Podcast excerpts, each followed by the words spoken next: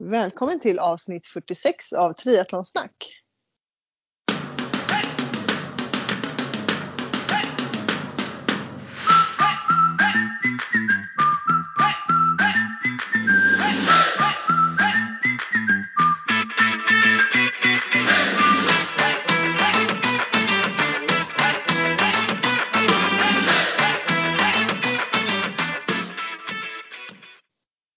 Med mig Sofia Häger och Therese Granelli. Hur står det till? Jo men det står fint till. Det är ju födelsedagsvecka va? Snart blir jag Men det- 30. Men 30 är väl det nya 20, eller? Ja, precis. Ja. Jag tänkte säga, det händer inte så mycket just nu, men hos dig Mm. händer det mycket. Födelsedagsvecka, börjat jobba. Ja alltså jag, precis. Det, det har verkligen varit en så här sen, ja men sist vi spelade in så var jag i Spanien. Eh, så vi har Ja. kommit hem därifrån. Vi har haft tre fantastiska veckor där med sol och eh, mycket träning. Eh, och bara typ avkoppling verkligen. Och lyx att vara hela familjen tillsammans så länge. Ja, så att Eh, underbart. Ja, verkligen. Och sen då nu hem och börja jobba. Det har varit en chockstart, ska jag säga. Jag, det, jag sa det på min Instagram ser det ut som jag, det har varit jättekul. Så här, woho, träna på lunchen och cykla till jobbet. Ja, exakt. Ja. Och jag har typ ångest för att jag, alltså jag blir påkastad med grejer. Så att min första vecka Ja. hade inte en lugn stund. Jag har suttit i möten från morgon till kväll typ. Och sen säkert en mailkorg med miljoner med mejl. vi ska inte prata om den. Men det var mer så här, inget är ju giltigt. Jag kunde ju typ... Eh, eh, Sålla bort allting. ja men exakt, jag kunde bara... Jag gick bara igenom det och deletade ungefär. men det var några hundra kan eh, jag säga. Funkar hjärnan då? Eh, ja, det är ju just det också. Den här segstartade hjärnan. Och jag har ju inte haft något val. Jag har ju typ fått låtsas som, du vet man säger, när det kommer att komma på mig att jag inte kan någonting. Ja. Den känslan är så skön. Men eh, det är ju bara att spela på tills man blir påkommen tänker jag. Ja, precis. Take it until you make it. Ja, exakt. Nej, så det, det var inte, alltså jag hade hoppats nog på att det hade blivit lite mer mjukstart och att man hade kunnat gå igenom den där mejlen och bara haft en liten soft första veckan. Men så blev inte fallet, utan direkt på hetgröten. Ehm, Kanske men det lika är bra det också. Ja, många säger det, men det är väl gött också. Jag bara, åh, jag vet inte. Panik. Men eh, som ni säger, jag kommer ju komma in i det. Fika med kollegorna Ja, och men alltså sen är ju inte fallet så nu. Det är ju inga på jobbet så där, man kan ju inte göra det i Nej. vilket fall. Eh, så nej, alltså det kommer gå snabbare till jag är inne i det. Antagligen så denna veckan så är det är. Så har jag glömt att jag varit ledig antagligen. Ja, men du Eh. jobbar hemifrån då också eller som? Mm, jag var på kontoret första dagen för jag var tvungen att fixa min dator. Den hade inte varit igång på 13 månader liksom så att den funkar och så en ny mobil väntade på mig och så lite så. Och sen hade jag ett, eh, var jag inne på onsdagen en sväng. Men annars jobbar jag hemma. Jag har suttit hemma mestadels. För du har verkligen så här skärmat av under tiden du har varit eh, mammaledig, eller hur?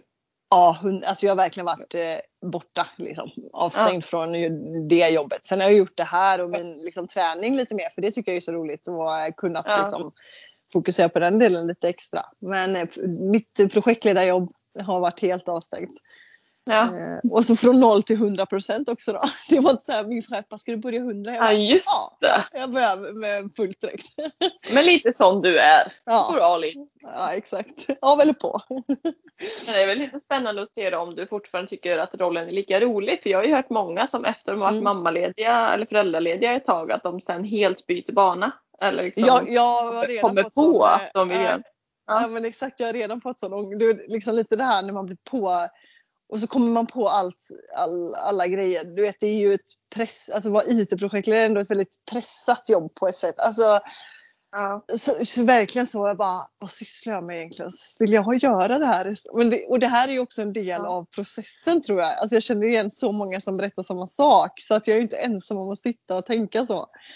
Eh, så man blir så här, ska man låta det, man får ju låta det gå en tag. Så man kommer in i det. Ja, innan man in lite. Ja, man kan inte på första känslan bara, nej jag måste, det går inte där.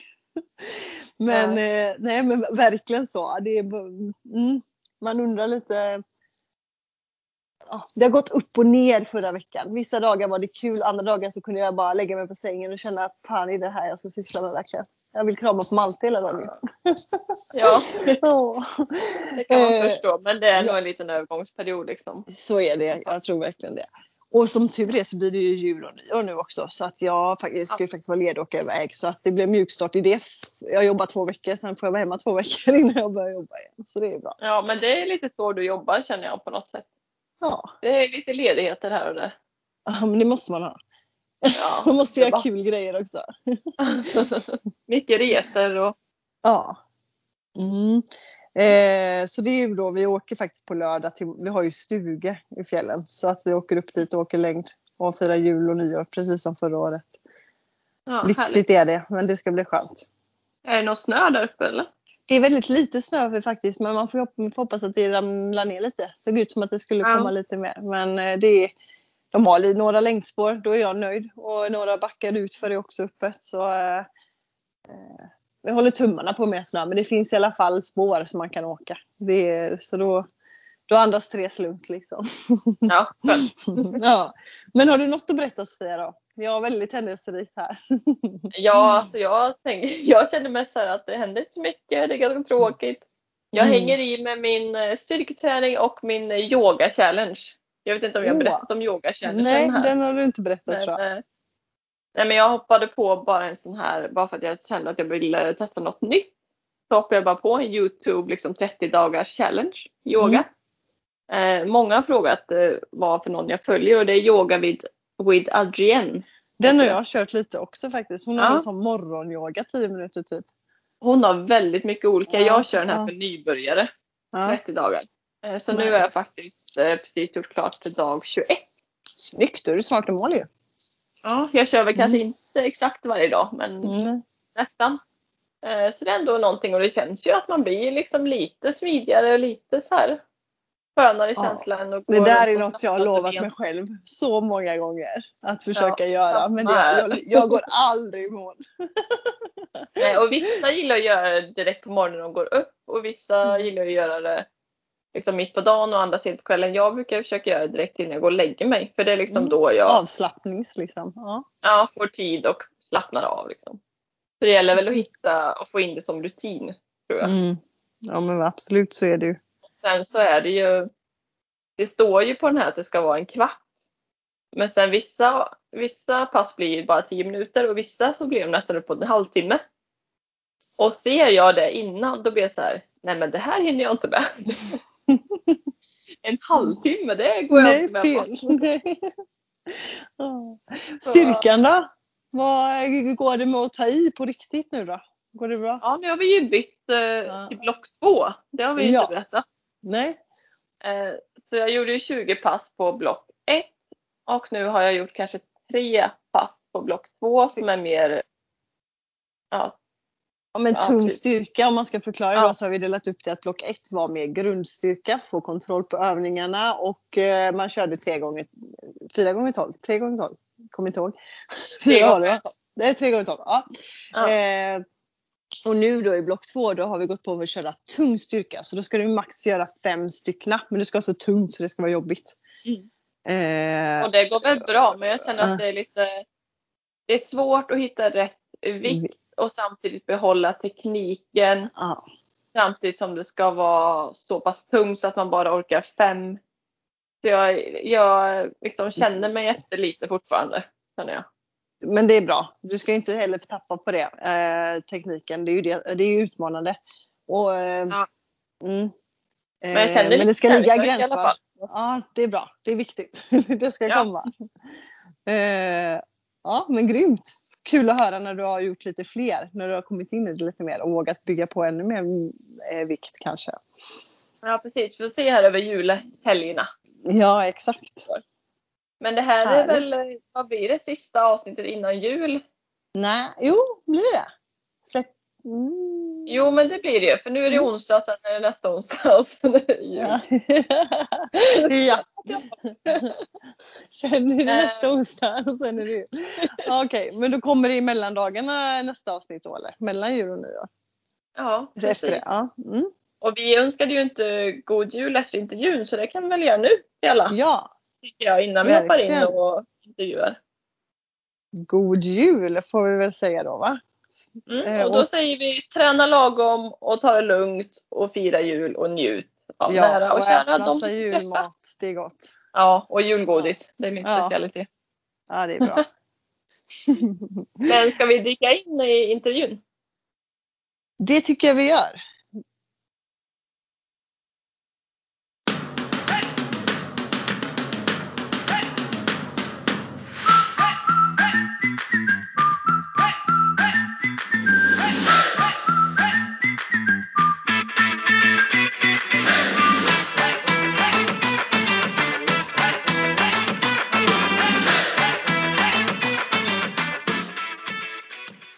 I detta avsnitt ska vi intervjua Åsa Lundström eh, som för mig är en väldigt imponerande individ med mycket driv.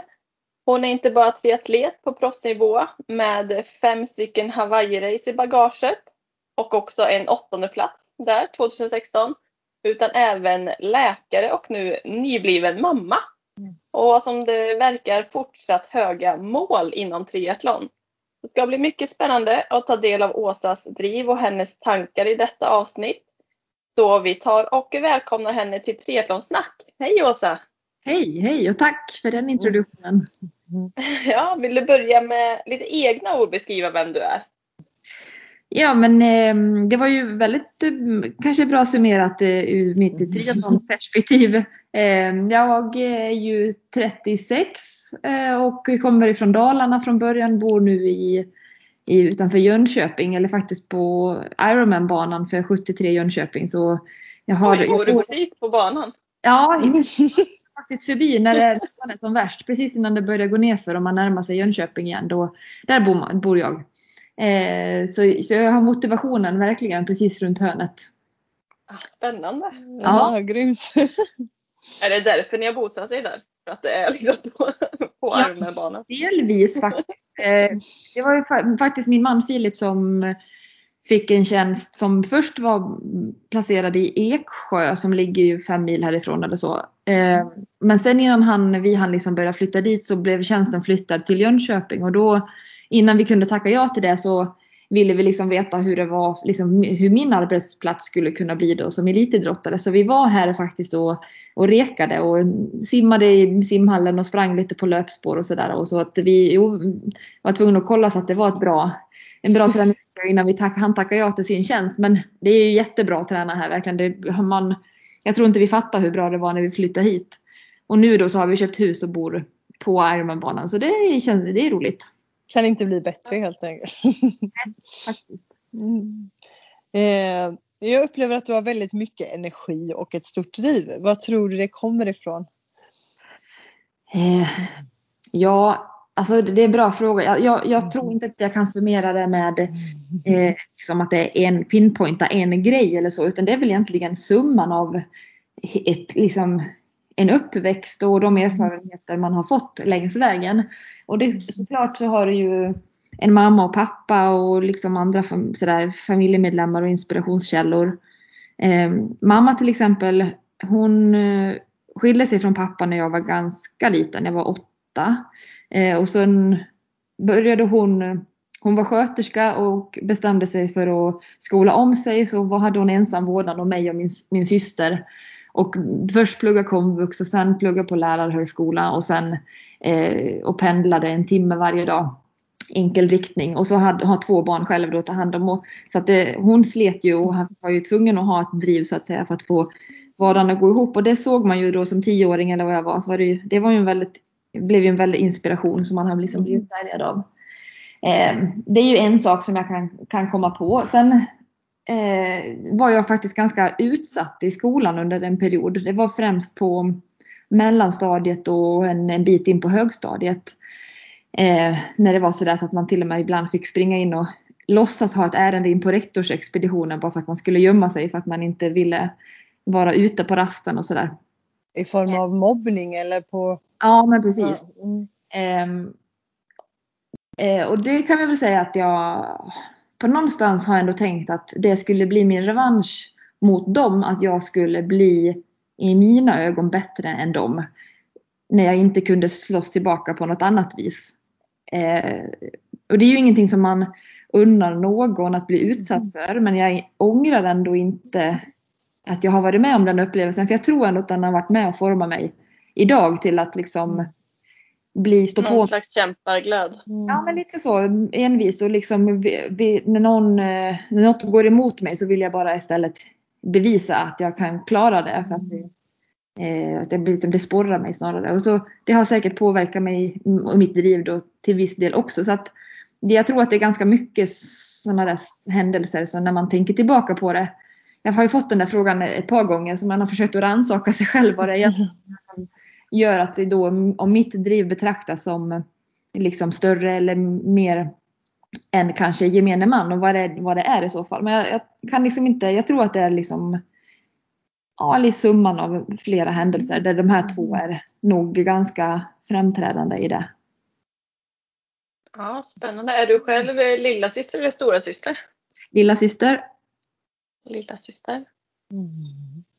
Härligt. Jag tänkte vi hoppade ganska snabbt eh, över första frågan där. Jag vet inte om du inte ville eller inte hann berätta om din, ditt nytillskott. Eh, det- Jo, ni är ju, eh, ni, du började med att säga att ni var bosatta i Jönköping. Vet inte om du precis. Alltså, finns vill lämna något mer. vägen tangent där ja. Eh, inte att prata om. Jo, men vi, vi, precis. Jag ehm, eh, har ju, jag drog ut på studietiden på eh, tio år på en läkarutbildning som i Danmark då, där jag pluggade skulle ta sex år i Sverige, fem och ett halvt. Det tog mig tio år för att jag eh, började elitidrotta parallellt. Då. Men till slut så blev jag klar och jobbade, jobbade i Jönköping. Och mm, hann ju inte jobba så mycket mer än några månader heltid innan jag blev gravid och det var ju avsikten. Det var ju faktiskt därför jag började jobba heltid för att jag hade ändå tänkt att jag inte skulle kunna satsa på ett tag för att jag hade för avsikt att bli gravid. Och det gick ju, lyckades ju bra. Eh, envis som man är. så att eh, i april i år, eh, 2020 då, så eh, kom Sixten. Och han var också väldigt envis visade sig, för han hängde kvar så länge han kunde så vi fick skrämma ut honom med medicin till slut. Eh, Mm. Mm. men han kom till slut. Och det, vis- och det visade sig, fick jag reda på i efterhand, att det var två dagar innan det var som störst beläggning, eh, för, eller belastning på sjukhusvården med eh, covid-19 patienter på IVA. Så han är ju verkligen en, han är ju inte en coronaskapad bebis, men han är verkligen född i det här coronaträsket. Mm. Så när vi har gått i någon folksamling någon gång sådär nu, eller inte i en folk, men sådär så att man har varit mycket folk i rörelse, så går hans huvud som på en uggla. Han kan liksom inte sluta titta. Han är ju inte alls van med att det är mycket folk på en plats. Sådär. Alltså han Dessa håller, coronabarn kommer vara helt eh, rädda för människor. Ja. sett folk. plus att vi Ja, det blir ju lite annan ja. eh, närvaro liksom. Ja, men det, det blir, man, och vi, jag menar, så mycket planer och tankar som man hade att man skulle göra saker under sin föräldraledighet. Och in, allt, alltid är slopat. Nu har ju jag, alltså jag kan ju absolut inte klaga för jag har ju, det finns ju väldigt många som har ett väldigt mycket mer tragiskt livsöde till följd av eh, corona. Men, men eh, det, är mycket, men det har ju blivit mycket liksom, en stor kontrast till livet man levde innan. Inte bara att man har fått barn men också att det, corona satte stopp för alla typer av eh, vad, eller som resor och sånt som man annars brukar ha inplanerat. Mm. Ja, precis. Men eh, om du skulle, om vi hoppar lite här mellan frågorna, men ser du dig själv primärt som eh, läkare? Triatlet. Helt klart triatlet. Alltså, jag började ju att plugga till läkare först och, och det var vi, liksom via skolan som jag sen började med triathlon. Så egentligen så började jag ju med den karriären. Eh, men om man ska se till eh, där jag känner mig mest hemma och trygg och sådär. Alltså, de människorna jag omges av på de respektive ställena så känner jag mig mycket mer eh, hemma i triathlonvärlden än vad jag gör i sjukhusvärlden. Jag är ju väldigt udda och liksom, man, är ju, man är ju konstig i när man pratar om vad man gör med sina kollegor på, i, sjuk, på, i sjukhusvärlden. Men att säga att jag också jobbar som läkare i triathlonvärlden är inte superkonstigt för det är väldigt många alltså både elite, elitsatsande men såklart också motionärer som har ett heltidsjobb vid sidan av. Så det är ju egentligen inga konstigheter. Men så efter eh, mammaledigheten, hur planerar du att fördela upp tiden? Kommer du satsa 100% på triathlon eller kommer du ändå jobba som läkare? Tanken var att jag, Filip då, min man, han går på föräldraledighet när det, min är betraktad som slut, vilket är i slutet på februari. Och då var ju, jag har ju sagt till min arbetsgivare att jag ska komma tillbaka och jobba då. Sen tänkte jag vi får se lite hur det blir när det var corona och allt det här. Men eh, jag hade väl en teoretisk tanke om att jag kanske skulle kunna ta tjänstledigt eller jobba halvtid eller så för att kunna göra en elitsatsning. Som det ser ut nu i, i, liksom i dagsläget så ser det inte ut som att det kommer vara så himla mycket tävlingar att tävla, träna inför i början på året och heller inte Nej, så jättestora möjligheter att åka på träningsläger och på det sättet som jag i så fall skulle vilja eller och behöva för att kunna tävla. Eh, så att jag har bestämt mig för att jag ändå börjar jobba då i, i slutet på februari heltid. Jag gör ju AT-tjänst så, så då har jag eh, liksom en, en förplanerad gång i, i placering och då ska jag göra tre månader på inom psykiatri först när jag kommer tillbaks. Eh, och sen ska jag till vårdcentral och då tänker jag mig att jag gör de här tre månaderna på, inom psykiatri och sen får vi liksom se. Och så förhoppningen är ju fortfarande att jag ska kunna dra ner på arbetstiden eller ta tjänstledigt eller så. Delvis kanske eller, eller helt för att göra en triathlonsatsning. Men tills vi vet lite mer om hur läget ser ut med tävlingar och så nästa år så kommer, så är liksom den, in, den intermediära planen är att jobba tills vi vet mer. Det är jättebra att du har valmöjligheterna. Mm. Ja. Att verkligen kunna så väga av. Ja men verkligen, det, det känns verkligen som en ynnest att jag, jag, kom in, jag går inte på knäna om det inte blir eh, så mycket tävlingar nästa år heller. Mm. Så. Eh, och det, jag har alltid jobb att gå tillbaks till. Men eh, skulle det bli så att jag att triathlonvärlden öppnar upp sig på det sättet som jag skulle vilja för att kunna gå tillbaks till det igen så har jag förhoppningsvis möjligheten att göra en satsning igen. Jag har i alla fall den teoretiska eh, förutsättningarna. Så, så det, jag, jag känner mig otroligt lyckligt lottad. Verkligen. ja. Men vad inom läkaryrket eh, har du mest intresse för? Vad vill du jobba? Jag sa, du sa att du gjorde AT-tjänst nu, men har du något som vad du, vad du vill göra sen? Ja, det är en lite klurig fråga. Jag har inte riktigt bestämt mig än. Jag har ju kanske märkt tydligt vissa, vissa saker som jag kanske inte känner mig så hemma inom. Men jag är ganska öppen för, jag har liksom inte hittat någon så jättetydlig. Jag gillar till exempel anestesi, alltså narkos. Mm. Eh, men det är ju en väldigt speciell livsstil som kanske inte passar hundraprocentigt med att också göra eh, triathlonsatsning eller så. Det är mycket nätter och mycket jourer och sådär. Mm. Och ganska tufft, en tufft arbetsvardag. Ehm, men så, fin och så finns det ju andra alternativ. Så ortopedi, det är inte helt oväntat så ligger ju liksom rörelseapparaten och eh, fysisk liksom hälsa och hälsa, alltså, eh, den delen som har med mig det fysiska ligger ju mig såklart. Mm. Det ligger nära.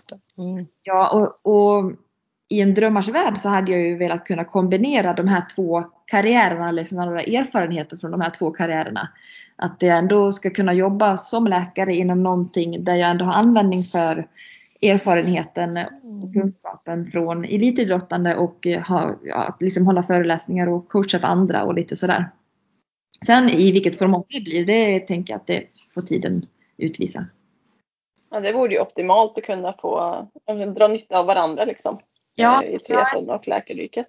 Ja, man vill ju helst, alltså, jag vill ju inte bara känna att när jag lägger av med triathlon, när den dagen kommer, att, eh, att det liksom var en isolerad epok och att jag, det var en tid då när jag bara fick bo, liksom, leva mitt eget ego. Utan det, det, det bästa vore ju om det kunde vara en språngbräda till något annat så att säga. Ja, precis. Men visst, om vi hoppar över till något annat då. Visst har du också ditt egna kaffemärke? ja. Eller har jag drömt det? Nej, det stämmer, det stämmer näst, nästan. Jag har, man säger så här, jag har eh, vi har ju ett gårdsrosteri som ligger bara 500 meter från vårt hus. Eh, som heter Vistakulle eh, eh, gårdsrosteriet, eller det heter gårdsrosteriet, ligger vid, vid Vistakulle fruktodling. Och eh, via dem så har jag gjort min egen liksom, linje med det, mitt eget kaffe så att säga. Så det är, det är de som gör allting. Jag har bara varit med och smakat ut hur kaffet ska smaka och hur kaffe, bönorna ska rostas mm. eh, och hur förpackningen ska se ut och de har tryckt allting och eh, eh, rostat och sådär och så är det bara mitt namn på så att säga. Men det är en kul. Vad är speciellt med den, eh, den kaffesorten då? Um, ja men det är nog om jag ska jämföra generellt om man handlar i butik så är det nog lite ett snällare kaffe. Det är inte så mycket det är inte så, liksom, så mycket bett i eller vad man ska säga. Det är ganska runt och det är sånt kaffe som man om man inte är en jättestor kaffedrickare ändå ska kunna dricka utan mjölk eh, för att eh, och känna att det liksom är, är inte så hårt så att säga. Och sen är det väldigt gott. det är speciellt med mitt kaffe. Det är klart. Dricker du själv mycket mm. kaffe? Eh, jag, egentligen gör jag inte det så mycket. Jag, jag, eller ja, det beror på vad man jämför med. Men jag började dricka kaffe när jag var 30 kanske. Eh, alltså för fem år sedan eller så. Något där någonstans. Och jag dricker väl kanske en, max två koppar om dagen. Så det var mest ett, en kul grej, ett sidoprojekt. Och det, är ju, det visar sig när man väl sätter sig in lite grann att kaffe har ju, påminner om vin men så tillvida att det har väldigt mycket olika smaker och aromer och eh, man kan liksom experimentera mycket med smakerna inom rostning, olika bönor och hur man blandar och sådär. Så det är väldigt häftigt faktiskt. Vad köper man ditt kaffe då? Ja, just nu så har det ju varit så att man antingen beställer liksom direkt från honom eh, eller att man jag kommer på någon av mina föreläsningar och köper så. Det finns inte i, det har funnits i en cykelbutik i Jönköping men det är inte så att det har det har mest varit att har, vi har liksom producerat det i att köpa liksom lite större, köpa en kartong eller så. Man vill ju bort i julklapp eller eh, present eller till, till kunder eller sådär. Att man i samband med liksom giveaways. Men eh, kanske att man tar tag i det lite mer. Det var ju mest ett kul sidoprojekt så jag har inte drivit det så hårt att liksom försöka sälja in det i butiker eller så. Yes. Eh, om vi går till triathlon igen då och din bakgrund. Hur kom du in på triathlon och när började du med det?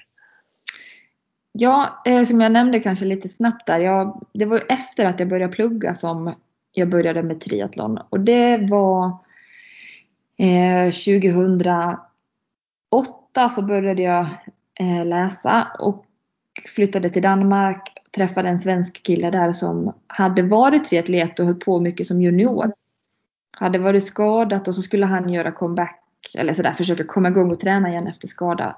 Eh, och då började vi, för vi pluggade, vi hamnade i samma läsgrupp och så skulle vi, och vi började vi träna tillsammans efter vi hade suttit och, och pluggat då. Eh, och så var det han som frågade om jag ville hänga med till simhallen någon gång och liksom eh, vi sprang ihop och sådär. Och så, frågade, så tyckte han att jag skulle prova triathlon. Han trodde att jag skulle tycka om det. Och det gjorde jag. Eh, så tyckte jag ganska mycket om honom också. Så att, eh, det var också en anledning att tacka ja till alla hans inbjudningar till att träna. Eh, och det är ju han som är min man idag. Det är ju lite... Eh, det, det är han som har dragit det dit alltså? det var han som, det var där det började. Och sen har det väl vänt lite grann att han, han fick, eh, han gjorde aldrig någon satsning igen men fick se sig själv som mest läkarstudent och lite triatlet och så vände det för mig då. Jag var först lite triatlet och mest läkarstudent och så liksom tippade över. Så.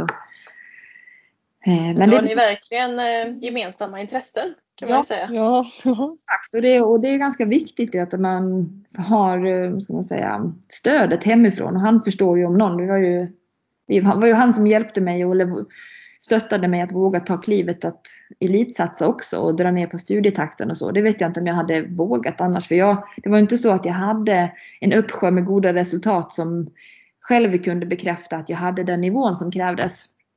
Eh, utan, men för jag var ju tvungen att göra satsningen, liksom investera först. Och sen kom resultaten. Eh, och det var tack vare honom som jag vågade göra det. Ja, det är fint. Mm. Vad, om vi pratar lite tider bara för att få fram det. Vad har du för bästa tider på medel respektive fulldistans i triathlon? Eh, Ironman då som ju är min primära distans. Där har jag kört, måste jag tänka, jag tror att det är 8.54. Det är helt säker. Halv har Mm. jag ingen superbra koll. Jag vet att jag på Tjörn något år när, vi, när det var SM där så körde jag närmare fyra timmar. Det är ju en väldigt snabb bana. Och om den är eh, kontrollmätt är jag inte helt säker på. De får ju diffa 10% tror jag. En, och ändå... Ja. Men eh, jag har faktiskt inte koll på tid. Och, eh, ja, I och med att det inte är min primära distans så är jag ju mer intresserad av placering än tid på den Du distansen. får eh, satsa i Jönköping sen då. Där borde du kunna ha bra. Ja, jag vet. och Jag har, och det, jag har dålig koll på tiderna. För, för mig så är det ju viktigare med placeringen och kanske ja, men inom cykeldelen så är det viktigare för mig hur mycket, många watt jag har och på löpningen hur, vilken liksom, kilometertid jag har eller, eller tid bara just på löpningen. Men totaltiden så där har jag faktiskt lite dålig koll på. Det är inte det jag fokuserar mest på. Men det är Ironman-distans som är din primära, det du kommer satsa på nu efter också. Ja, det är det. Eh, vad skulle du säga är de primära egenskaperna som tagit dig till en åttonde plats på Kona? Mm, kluring. Eh, men det är väl lite det där som ni nämnde i början, att man ha, har ett driv så. Mm. Eh, för att det, och det krävs ju såklart disciplin och struktur.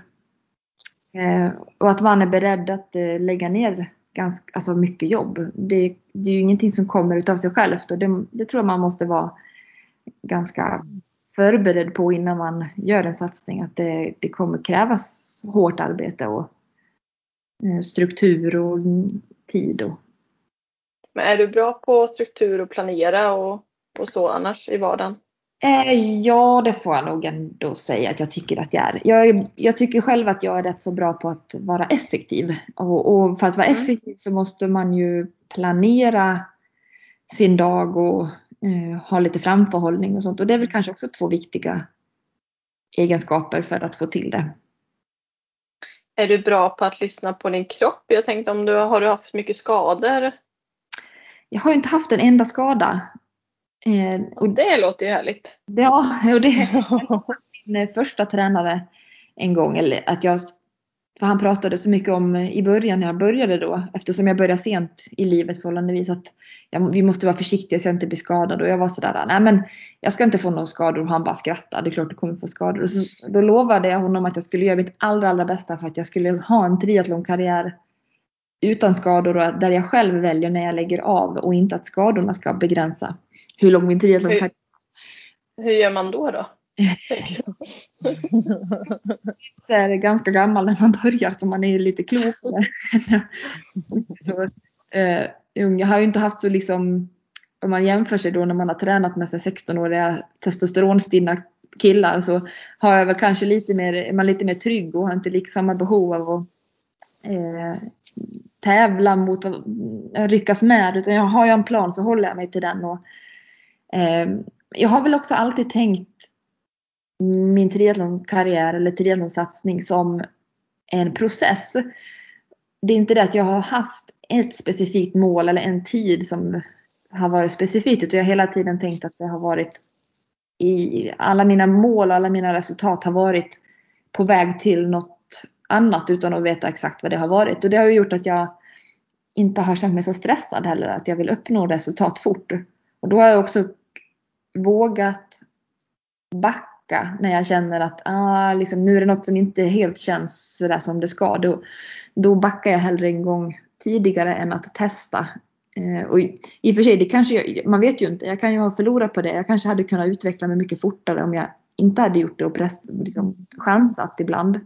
Men jag kan ju också ha blivit skadad och då förlorar man ju en kontinuitet som annars är värdig. Det låter ju som en sund eh, tankeställning. Ja, men jag vi har också tänkt på att jag, jag vill ju leva för mer än en, en elitsatsning inom en sport. Jag vill ju gärna kunna springa och vara aktiv och skadefri även när jag blir, blir äldre. Och det, den risken blir ju större att man inte kan om man, om man skadar sig liksom längs vägen. Mm. Ja, hur, hur ser du på nu att du har pausat din triathlonkarriär för att bli mamma? Hur resonerar du kring det? Ja, det, jag, jag, vet inte om jag tänker så mycket på det. Jag, tänk, jag, jag har ju såklart så har ju det vi under en period blivit mycket mindre träning.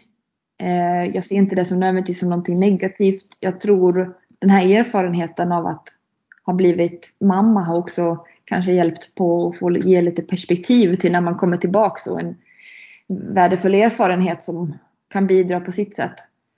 Eh, och så får man ju klart för sig när man kommer bort från den här världen om man verkligen saknar den eller inte. Nu har det visserligen inte varit så jättemånga tävlingar under min föräldraledighet. Nej, du, du hade ändå inte kunnat göra det. Du har tajmat det väldigt bra. Ja, det har jag verkligen. Eh, men, men jag har ju blivit väldigt varse om att jag saknar sporten.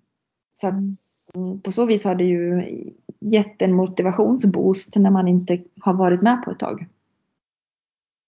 Men hur ser planerna ut framåt då? Är, är det liksom utökning och fler i familjen eller är det att ta sig tillbaka till triathlon och läkaryrket som är fokus? Eh, båda de sakerna är väl egentligen en del av en långsiktig plan. Men eh, jag vill väl gärna göra en satsning till innan det blir aktuellt med syskon eller, mm. eller flera. Alltså att man börjar satsa inom det läkaryrket. Men det förutsätter ju att, liksom, jag vet ju inte hur det blir nu med tävlingar och, och säg att det, corona fortfarande påverkar vårt samhälle eller hela världen nästa års tävlingar och då kanske det blir någon tävling men det blir inte alls i det formatet så som vi är vana. Och, eh, och då är frågan om jag vill jag verkligen komma tillbaks till det. Eh, mm. Då man hellre skulle vänta ett år till eh, och jobba mer nästa år då för att beta av lite, liksom lite tid på sjukhuset så att säga. Eh, så att jag, jag är väldigt öppen för hur det blir men eh, ambitionerna finns där om att eh, göra en satsning till mot Hawaii innan något annat. Så drömscenario är mm. egentligen triathlonsatsning först. Och sen Allt läkaryrke och familj därefter. Exakt. Ja. ja men spännande. Vad har mm. du för, eh, om vi säger att världen blir mer normal då, får man väl utgå från. Vad har du för kort och långsiktiga mål just nu? Eh, då är det ju Hawaii 2021 är ett mål att kvala dit och vara med där. Och det, får väl bli liksom, det får väl bli stora målet alltså, och så får man anpassa ambitionen för när man, om man tar sig dit vad det kommer vara och så. Men det... Vilka tävlingar har du tänkt eh, då att kvala dit? Jag vet inte hur, mycket, hur många platser och sånt det finns kvar. Jag är, inte, jag är dåligt insatt. Nej, det är väl egentligen alla. För det, det var ju många som hade kvalat till 2020 års Hawaii och sen så blev det ingenting av det och då är frågan hur de man har ju inte bestämt sig riktigt hur de ska göra med kvalplatser. Om alla får behålla sina platser eller om alla ska kvala om. Eller... Så det är ingen som vet riktigt. Gud vad surt att ha kvalat mm. in och sen så tappar man den. Ja, om det blir så. Samtidigt kan ja. man ju tycka att det, om det är någon som till exempel har förtjänat sin plats för nästan två år innan det man ska tävla så kan ju mycket hända på den tiden man blir skadad. Ja, det blir också dumt.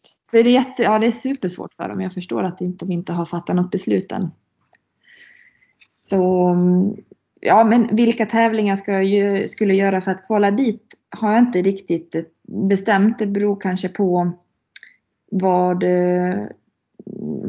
när och var och ja, jag skulle vilja göra vissa tävlingar igen för att jag tycker de är roliga. Men det finns också tävlingar som jag aldrig har gjort som jag skulle vilja göra. Det är svårt. Kalmar är men, Ge ett exempel tänkte jag säga. Kalmar är en favorit eller? Ja det är det. Och Klagenfurt är ju också en favorittävling. Sydafrika är en favorittävling. Mm. Samtidigt finns det, alltså jag har varit till Australien många gånger och tävlat men det Filip aldrig varit med dit. Det vore roligt att eh, tävla där och så att han kan följa med. Mm. Hur många fulldistans har du gjort? Lopp? 25. Oj! Grymt. Och då, hur långt är det? Fem år? Nej, jag, jag bör, min första långdistans gjorde jag eh, 2010. Så det är ju. 10 år. Ja, okej. Ja, men det är ändå snitt Ja. mer än två per år. Ja. Ja, det är det. Men jag fastnade... Men har du, Mm. ja, har du som mål bara att kvala till Hawaii nu eller har du liksom någon placeringsmål eller tidsmål där? Nej, där, där jag befinner mig nu när vi har det här samtalet, då, då skulle målet för, alltså primärt vara att ta sig dit. Eh, och om det visar sig att jag tar mig dit, då, då vet, får man kanske en liten hint om vart man är i sin form och vad man har. Och, eh, och då får man börja utarbeta nya mål då och prata placeringar och tider och sådär. Men det, det är lite för mycket som är ovisst. Så att om jag börjar sätta upp mål som har med tider eller placeringar att göra när jag inte vet någonting, varken om mig själv eller mina konkurrenter och eh, hur, vilka som ska ställa upp, så är det svårt att börja eh, sätta upp mål. För det, jag tänker att det bara är risk att man blir besviken då, för man sätter ju såklart ganska höga mål då. Såklart. Eh, hur ser en vecka ut för dig idag, träningsmässigt?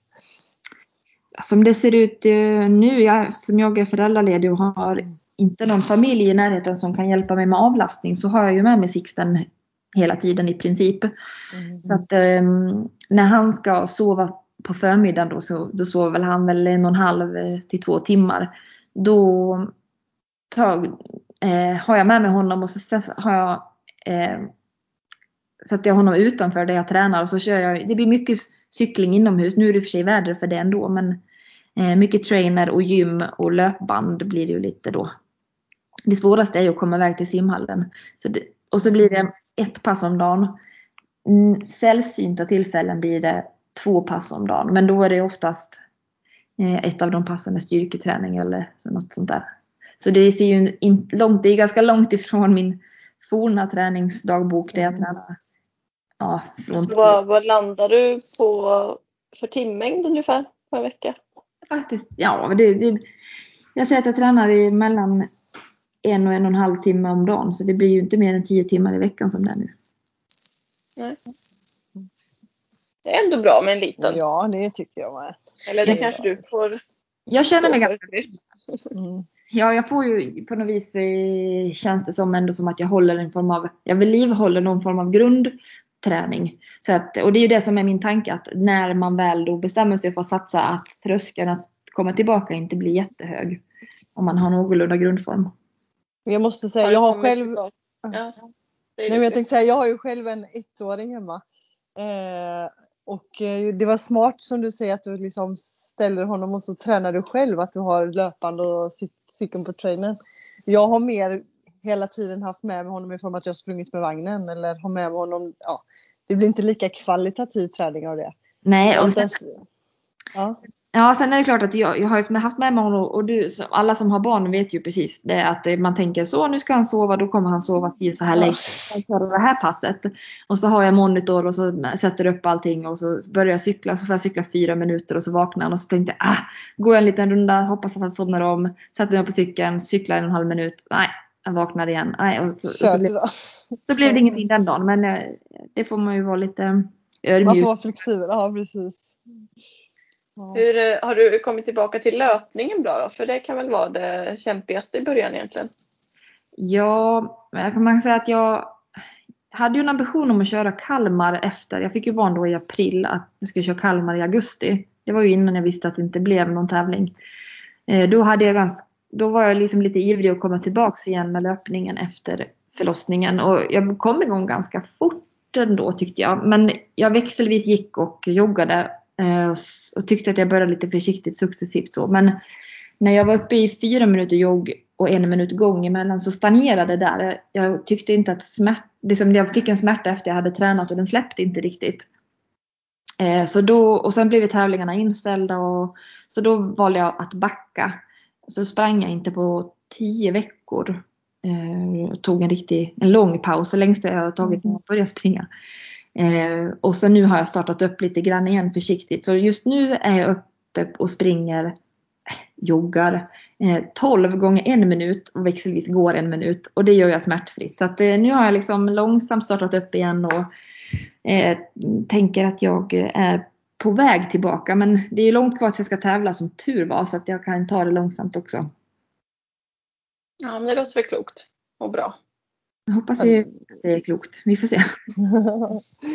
eh, har du, eh, eh, eller vilka egentligen har du som förebilder och varför? Har du någon som du ser upp till? Um, jag kan nog inte säga att jag har någon enskild person som förebild. Jag, det är väl, um, jag har olika personers egenskaper och liksom olika delar av deras profiler som, som person, som um, inspiration eller förebild. Kan tycker, du nämna några? Ja, det finns så många människor att inspireras av. Det finns många av mina proffskollegor uh, så att säga, inom triathlon som är väldigt inspirerande. Som, ja, men nu, som det är nu då när jag har fått barn så är ju Marinda Carfrey till exempel en mm. stor inspiration för att hon har lyckats bra efter att hon har fått barn och kommit tillbaka. Så. Eh, min gammelmormor som gick bort för tre år sedan, hon blev nästan 102. Hon hade en superskön inställning till livet eh, så hon var en, en stor inspiration. Eh, ja, så det, ganska vitt och brett olika typer av människor. Men de inspirerar mig på olika sätt. Eh, så det, jag kan inte namnge så många. Det, det skulle jag, då skulle jag vilja ta med så många, många människor. Ta lite av allt. Mm, lite så, plocka Eller ut det bästa från alla. Ja, precis. eh, vi har fått in lite lyssnarfrågor som vi tänkte hoppa in i. Mm. Eh, jag kan börja med en fråga här. Hur håller du din kropp i hormonell balans? Hormonell balans? Jag tror att du får tolka den hur, hur du vill. Jag vet inte om man ska utgå och tänker man liksom eh, så här, könshormoner med PMS och sånt eller man tänker eh, eh, Ja, alltså jag vet inte hur jag ska tolka det riktigt. Jag eh, Jag har aldrig haft superstora humörsvängningar. Eh, så, men man, är ju, man har ju lärt känna sig själv och jag vet ju att jag, är, jag med många andra ganska känslig i blodsocker till exempel. Så, så där på eftermiddagarna innan man ska äta middag så har jag lärt mig att det är bäst att eh, ta någonting så att man, blodsockret är ganska stabilt. Um, så att man inte får ett onödigt vredesutbrott. eh, annars så... Men om vi fortsätter på det spåret ja. är du noga med kosten? Eh, allt är väl relativt. Jag tror om man jämför med en eh, motionär som eh, satsar, ändå tävlar och tränar triathlon så tror jag att man skulle kunna säga att jag inte är noggrann. Men eh, det är klart att jag tänker på vad jag äter och hur jag äter och det, jag gör det lite grann i perioder också. Det är inte det att jag missunnar mig någonting. Jag dricker vin och äter onyttigt och fikar. Och jag gör det bara inte så ofta och jag gör, man liksom väljer sina tillfällen.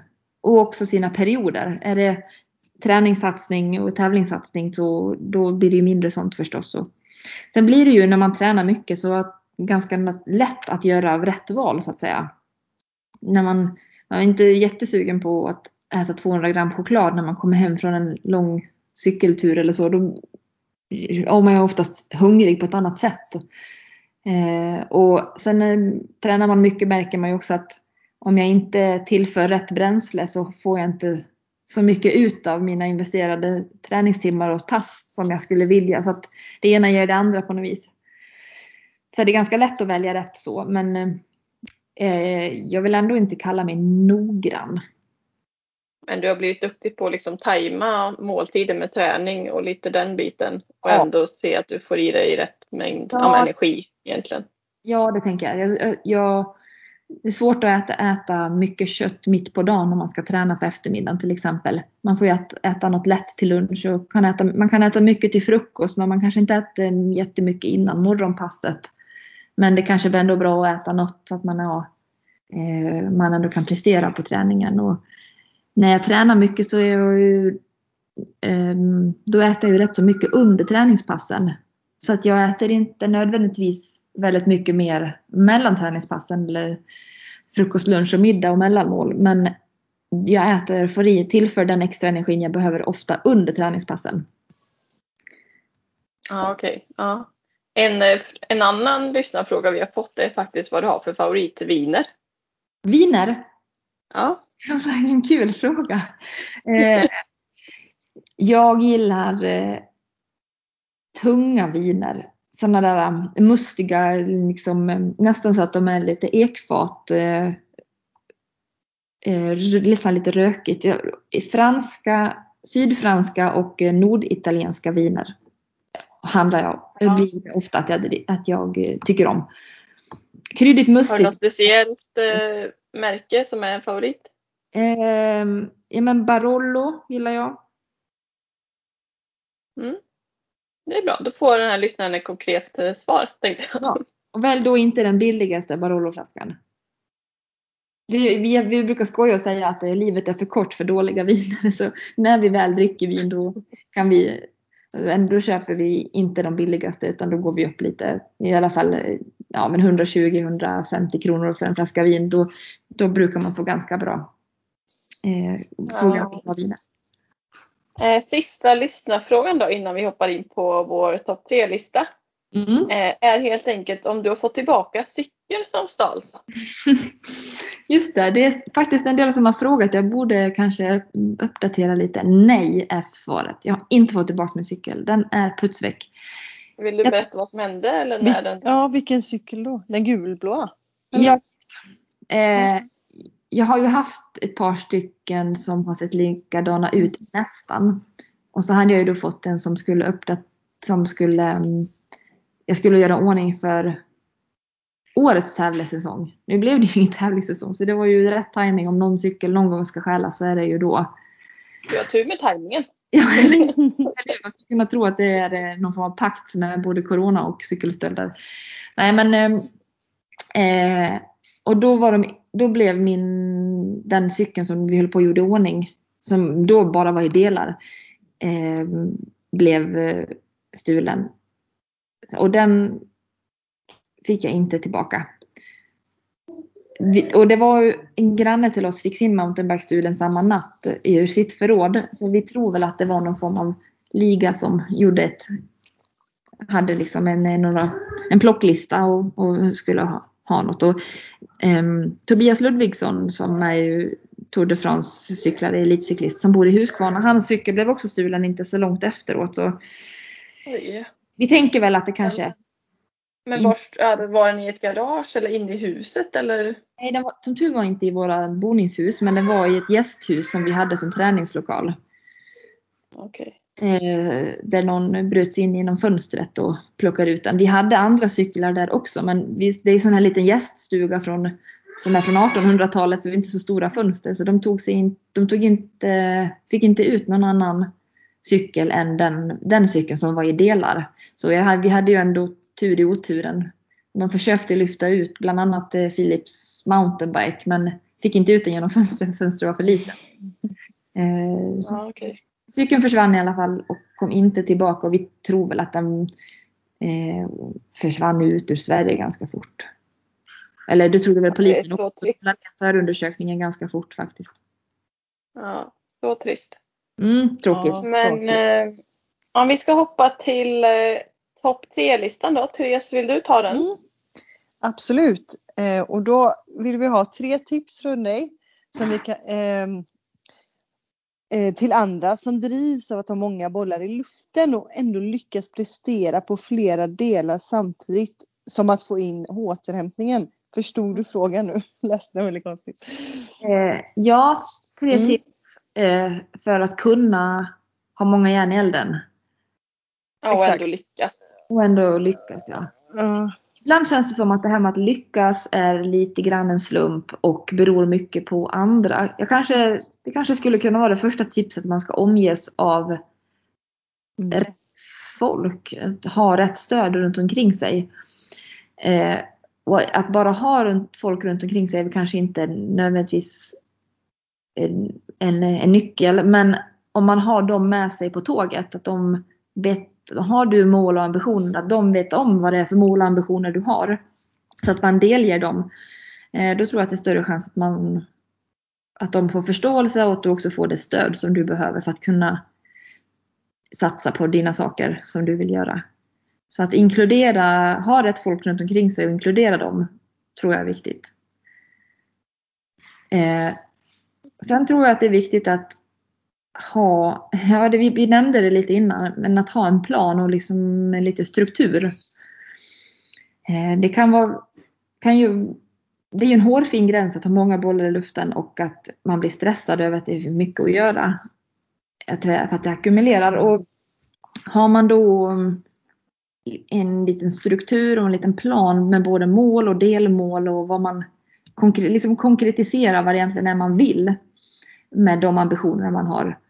Då tror jag att det är lättare att det blir överskådligt. Men var det en, eller det kanske var två, var det två saker eller var det tre saker? Jag vet inte riktigt. Har du något mer så får du. Ta en till kanske. Um, man, motivationen är ju såklart döviktig när man har mycket saker på gång samtidigt. Att kunna förklara, eller liksom kunna rättfärdiga för sig själv varför man gör saker och ting. Så att, att kunna svara på frågan varför är ju jätteviktigt. Eh, för, för då blir man också varse om att man gör det av en anledning. Man gör det för att man vill, man gör det för att man har ett mål, man gör det för någon annan som, och det blir man glad av. Eller vad, vad nu ens motivation är. Men då brukar det som skulle kunna betraktas som en last ofta bara vara något kul. Och ju, så länge man tycker att det är roligt så brukar det inte vara så jobbigt och då kan det till och med vara så att man tar sig an ett annat projekt eller gör fler saker eller orkar mer. Så glädjen eller motivationen till det man gör är ju är jätteviktig. Och det kan vara att man kanske måste leta reda på motivationen ibland med diverse YouTube-klipp eller prata med andra människor som sitter i samma sits eller så. Men att, att ha motivation där. Motivationen är ingenting som bara kommer till en ofta utan man får ju ofta söka upp den eller jobba på den.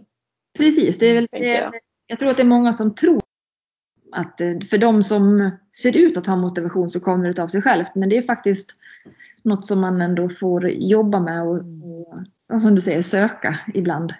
Alla, man kan inte ha motivation jämt. Nej, precis. Nej, men det var bra. Bra tips. Bra tips, verkligen. Tre eller fyra, jag vet inte. Ja. Eh, sen har vi eh, en liten punkt som vi kallar eh, fem snabba som vi har med i varje intervju. Mm. Så vi kommer egentligen säga två påståenden så ska du välja det ena före det andra utan att direkt tänka för länge. Ja. Är du redo? Yes. Yes. Träna med eller utan musik? Med. Träna på tidig morgon eller sen kväll? Tidig morgon. Sprint eller olympisk distans? Sprint. Skavsår eller håll? Skavsår. Varma eller kalla förhållanden under tävling? Varma. Bra där. Sprint var ändå lite oh, eller jag, det hade jag inte trott. Jag hade trott desto längre desto bättre. Eh, ja, fast... Kanske två extremer. Som är ja, men det, då ska det vara väldigt långt. Nej men olympisk som en distans som är för mig eh, jag har ju inte så stor variation på de snabba farterna. Eh, och då, så det blir det, om jag skulle köra en olympisk då är det samma intensitet på en sprint fast dubbelt så långt. Mm. Så då är det ju bättre om det bara är klart fortare. Ja, det är kort. Ja, det är bra. Ja, härligt. Vi har egentligen gått igenom alla frågor vi hade, men har du något Åsa som du vill tillägga till våra jo. lyssnare? Nej, det, jag vet inte egentligen inte. Det var roliga frågor. Som inte, det var kul att det inte bara handlade om eh, hur jag tränar och vad jag, eh, vad jag äter. Nej, lite blandat i alla fall. Ja. Det var ju en kul fråga. Det är roligt. Det var kul att vi eh, kör den här podden. Hoppas det är många som lyssnar. Ja, men det Det är en del. Men Ja, det är eh, det, ju och den växer. Nischad, Mm. nischad podd liksom. Så att eh, den kommer väl aldrig bli jättestor. Men det är en kul hobby för mig och Mm. Therese. Ja, verkligen. Eh, vi kan presentera nästa avsnitt. Eh, om två veckor så ska vi släppa Anna Wretling som är grundare av Powerwoman och en väldigt dedikerad konditionsidrottare. Eh, Mm. Så det ska bli kul. Mm. Eh, om man vill följa dig Åsa eller komma i kontakt med dig på något sätt. Hur gör man det om du vill lämna ut det? Eh, jag är ju mest aktiv eh, av sociala medier och så. Är jag helt klart mest aktiv på Instagram och där heter jag Dr. Åsa Lundström fast utan punkter och prickar.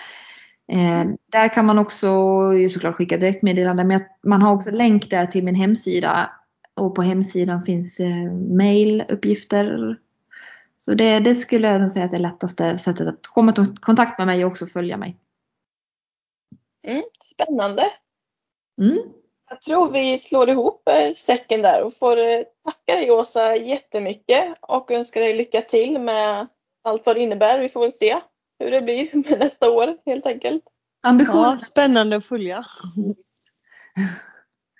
Ja, men tack så mycket för att jag fick vara med. Jätteroligt att prata med er. Ha det bra allihopa! Ha det gott!